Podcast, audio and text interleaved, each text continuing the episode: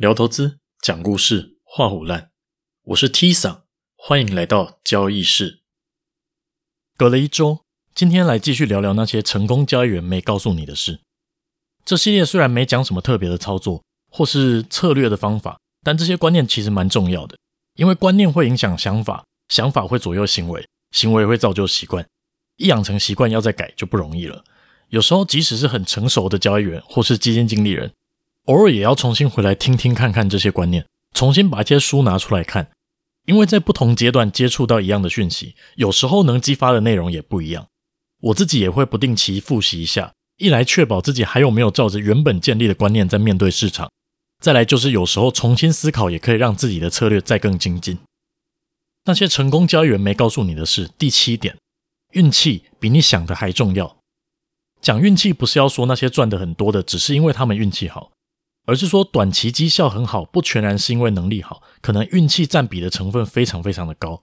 那短期绩效不好，也可能不是因为他的操作策略赚不了钱，而只是运气不好。若低估运气在投资行为的成分，很可能会在一个相信自己和不相信自己的过程，反反复复把自己搞死，或是误信某些做法，错估某些做法实际的成效。上一集提到，投资不是一个单一的行为。不是今天说我要投资，然后人生就做一笔交易就结束了。投资是上百次、上千次的交易行为累积下来的结果。运气不好的人，可能在一开始做交易的时候就遇到连败，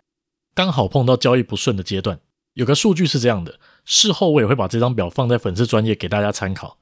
在一千次交易当中，猜猜胜率六十趴的话，会有多大的机会遇到连败五次？就是连续进场五次都赔钱。答案是百分之百。可以说，即使你的胜率高达六十趴，只要我们交易的次数做得够多，连败是必然的。那要是胜率只有五十趴呢？在一千次交易当中，几乎必然会有连续看错八次的机会。先不从资金管理的层面来讨论这个连败的事情，我们想想看，假如我们研究了很久，测试了很久，觉得该看的都看了，也都清楚这个策略的优劣势了，心里做好准备了，结果一进场就连败五次，会不会开始怀疑这个策略到底有没有效？那好吧，连败五次之后赢了一次，就又再连败五次，会不会做到开始怀疑人生？说不定这十一次交易之后，会迎来连续三十次赚钱的交易。但当我们连续做了十一笔交易，里面赔了十笔，还经历过两次五连败，第十二次交易讯号出来的时候，我们还能机械式的进场吗？可能就又开始想说，会不会我的做法其实赚不了钱？会不会我测试的过程中少看了什么？心里就没办法那么踏实的去执行一个策略。反过来说，要是一开始先碰到连胜，就用刚刚那个例子，先连胜三十次，第三十一次的时候，你会毫不犹豫的直接进场，但很可能这不是单纯因为策略可行，而是你运气不错，刚好先遇到适合这个策略的走势，也可能因此第三十一次开始你就觉得自己很神，开始把部位乱放大，没有规划的随便放大部位，因为你已经连胜了三十次了，你就想说，那我要是前面可以多买一点，部位放大一点。我现在可能已经赚几百万了，已经可以买车了，已经可以买房了，好吧？那我第三十一次开始 all in，然后当我在放大部位的时候，迎来第一次五连败，就把前面三十次赚的全部赔光。这两个例子策略其实完全一样，该碰到的赚钱或者赔钱的情况也一模一样，单纯只是因为运气好不好，先碰到哪一种行情走势，对投资的人的心理状态影响就是天差地远，结果也差非常多。所以有些人会说他没大赔过，甚至这一年以来也会看到一些人宣称自己做股票都没赔过钱。有可能他真的技术高超，也有可能他只是运气好，也有可能他只是在市场待得不够久，刚好还没碰到。就像之前有篇论文在研究短时间内绩效良好的基金经理人，追踪他们的后续绩效，发现没有表现得特别好。结论说到短期绩效排名跟后续绩效没有显著相关，某种程度上也在说，可能这些人短期绩效很好。单纯只是因为运气不错，做到他们策略很顺手的行情，所以排名在很前面。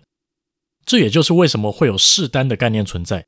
在我们不确定市场现在到底是不是我们策略喜欢的样子，即使设定的条件满足了，可能一开始还是会先用小部位测试一下，等到市场再一次证明测试单是对的之后，就开始把部位放大，为的就是先确定市场到底是不是顺手的行情，确定了之后再让行情带着获利走。在交易室里面做得好的交易员，不敢说没有重仓重压的情况，其实都还是有，但大部分的交易都是轻仓小部位试单，确定之后再把部位放大。第八点，专业投资人胜率没有比较高，胜率也不重要。这边我要先定义一下，我说的主要是讨论交易的情况，像那种巴菲特的信徒啊、被动投资派、存股派的那种，不在这个讨论范围内。反正这群人几乎没有在停损的，买了抱着本身也没有什么胜不胜率好讨论。不过我这样讲不是在批评他们，只是说做法不一样，其实不在讨论的范围内。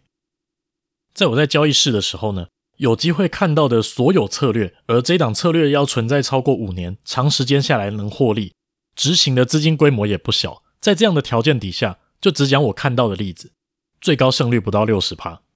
你说专业机构有那么多优势，结果胜率做不到六十趴，做不做得到高胜率？当然可以，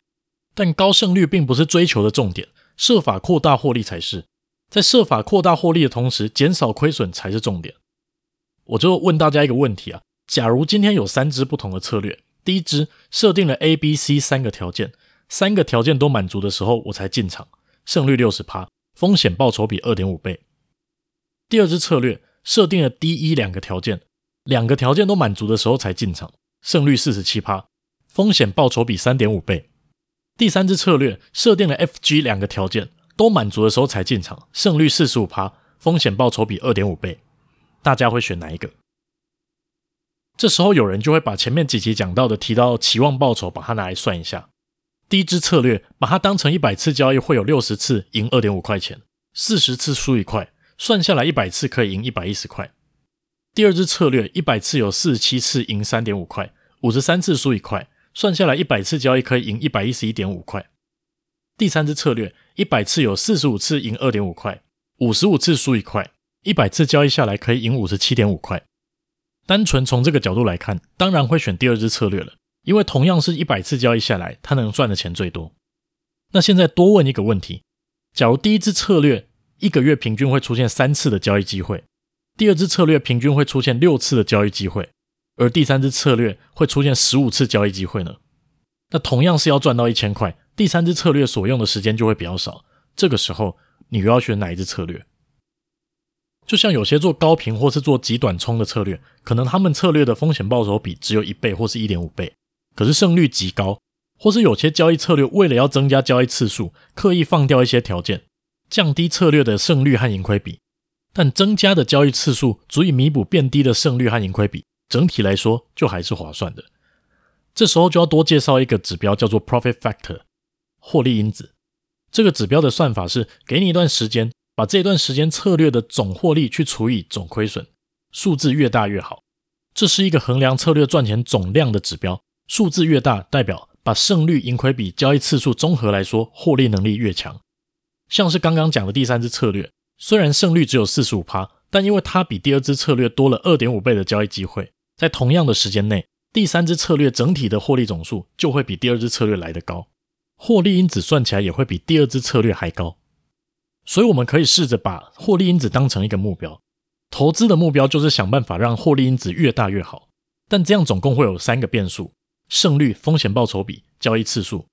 胜率高，可能风险报酬比就比较低；胜率和风险报酬比都高，交易次数可能就很少。胜率高，交易次数多，风险报酬比就会低。那要找到三个都高的做法，机会不是很大。那就回到自己身上了。你是想要胜率高一点，获利少一点，还是胜率低一点，获利多一点呢？胜率低一点，那我自己有办法习惯停损次数变多吗？我要不要用一点点的风险报酬比来换其他的交易次数呢？当我们把目标放在获利因子上面的时候，这些就变成我们要思考的问题。不过这些问题没有标准答案，也没有绝对的好或坏。要选择哪一个作为自己策略最注重的东西，取决于怎么做，自己会觉得最舒服。不然，你用一个极低的胜率换总获利变大，但连续亏损你又扛不住，这样最终你也没办法获利。第二个不做高胜率策略的原因，可能是策略在市场里面有胃纳量的极限。假如说今天有一只策略可以做短线，那种当天就会进出完毕的，可是你把十亿的资金投到这只策略上面，就已经会开始影响市场了。假如这只策略的胜率有八十趴，非常高，但另一只策略在同一个市场，用了三十亿都不会影响市场，虽然胜率只有五十趴，但不会因为部位太大来影响市场，不需要烦恼多出来的二十亿资金要投入什么其他的策略，有可能就会选择胜率比较低的策略来做。不管是哪一个理由，会发现会想要去改善做法的出发点，都是在于要怎么扩大总获利，而不是想办法提高胜率，尽可能的看对多一点。最后一点，能不能赚钱跟策略简单或是复杂不相关。这边讲的是能不能赚钱哦，不是整体做得好不好。若是想要让自己资金的回撤小一点，在资金管理和进场的时候，每次要花多少资金，这些面向来讲，是会需要一些管理的方法，所以可能会比较复杂一点。不过，单纯在讲策略能不能赚钱的时候，策略简单复杂其实不太重要。应该会有一些人听过什么一条均线也能获利啦，市面上很多那种每天十分钟教你打败大盘这一类的书，我没有要帮他们打广告的意思啊。但其实获利本身不是那么困难，简单的方法当然可以获利，甚至胜率不高，但配合资金控管和下注的比例，就可以把一支简单的策略绩效做得非常好。只是可能要配合挑选市场的方法，就像那些成功交易员没告诉你的是第一集讲的，做自己熟悉的事情就好，这样子。刚开始学投资的时候，什么东西都看，什么资讯都觉得很重要，什么指标都觉得对自己有帮助，放了一堆看一堆，觉得自己好像找到市场的圣杯了。做到后来发现，好多东西其实都可以不用看了，不是说没有帮助，而是看与不看的影响其实相对来说没有那么大。甚至有些讯息不是不重要，只是当权衡了一下做决定那个时候的权重，会发现抓来用实际的帮助没有想的那么大，就放掉不看了。我举一个例子。假如你想要找一个从你家到公司上下班最快速的路线，就把人流和每个捷运站几点进出的人数会比较多，全部丢下去计算，把捷运站附近方圆几百公尺内的公司和公司员工数都考虑进去，最后算出一条转两趟车可以省五分钟的搭车路线。要是你原本搭车的时间是二十分钟，这些研究相对是有帮助的，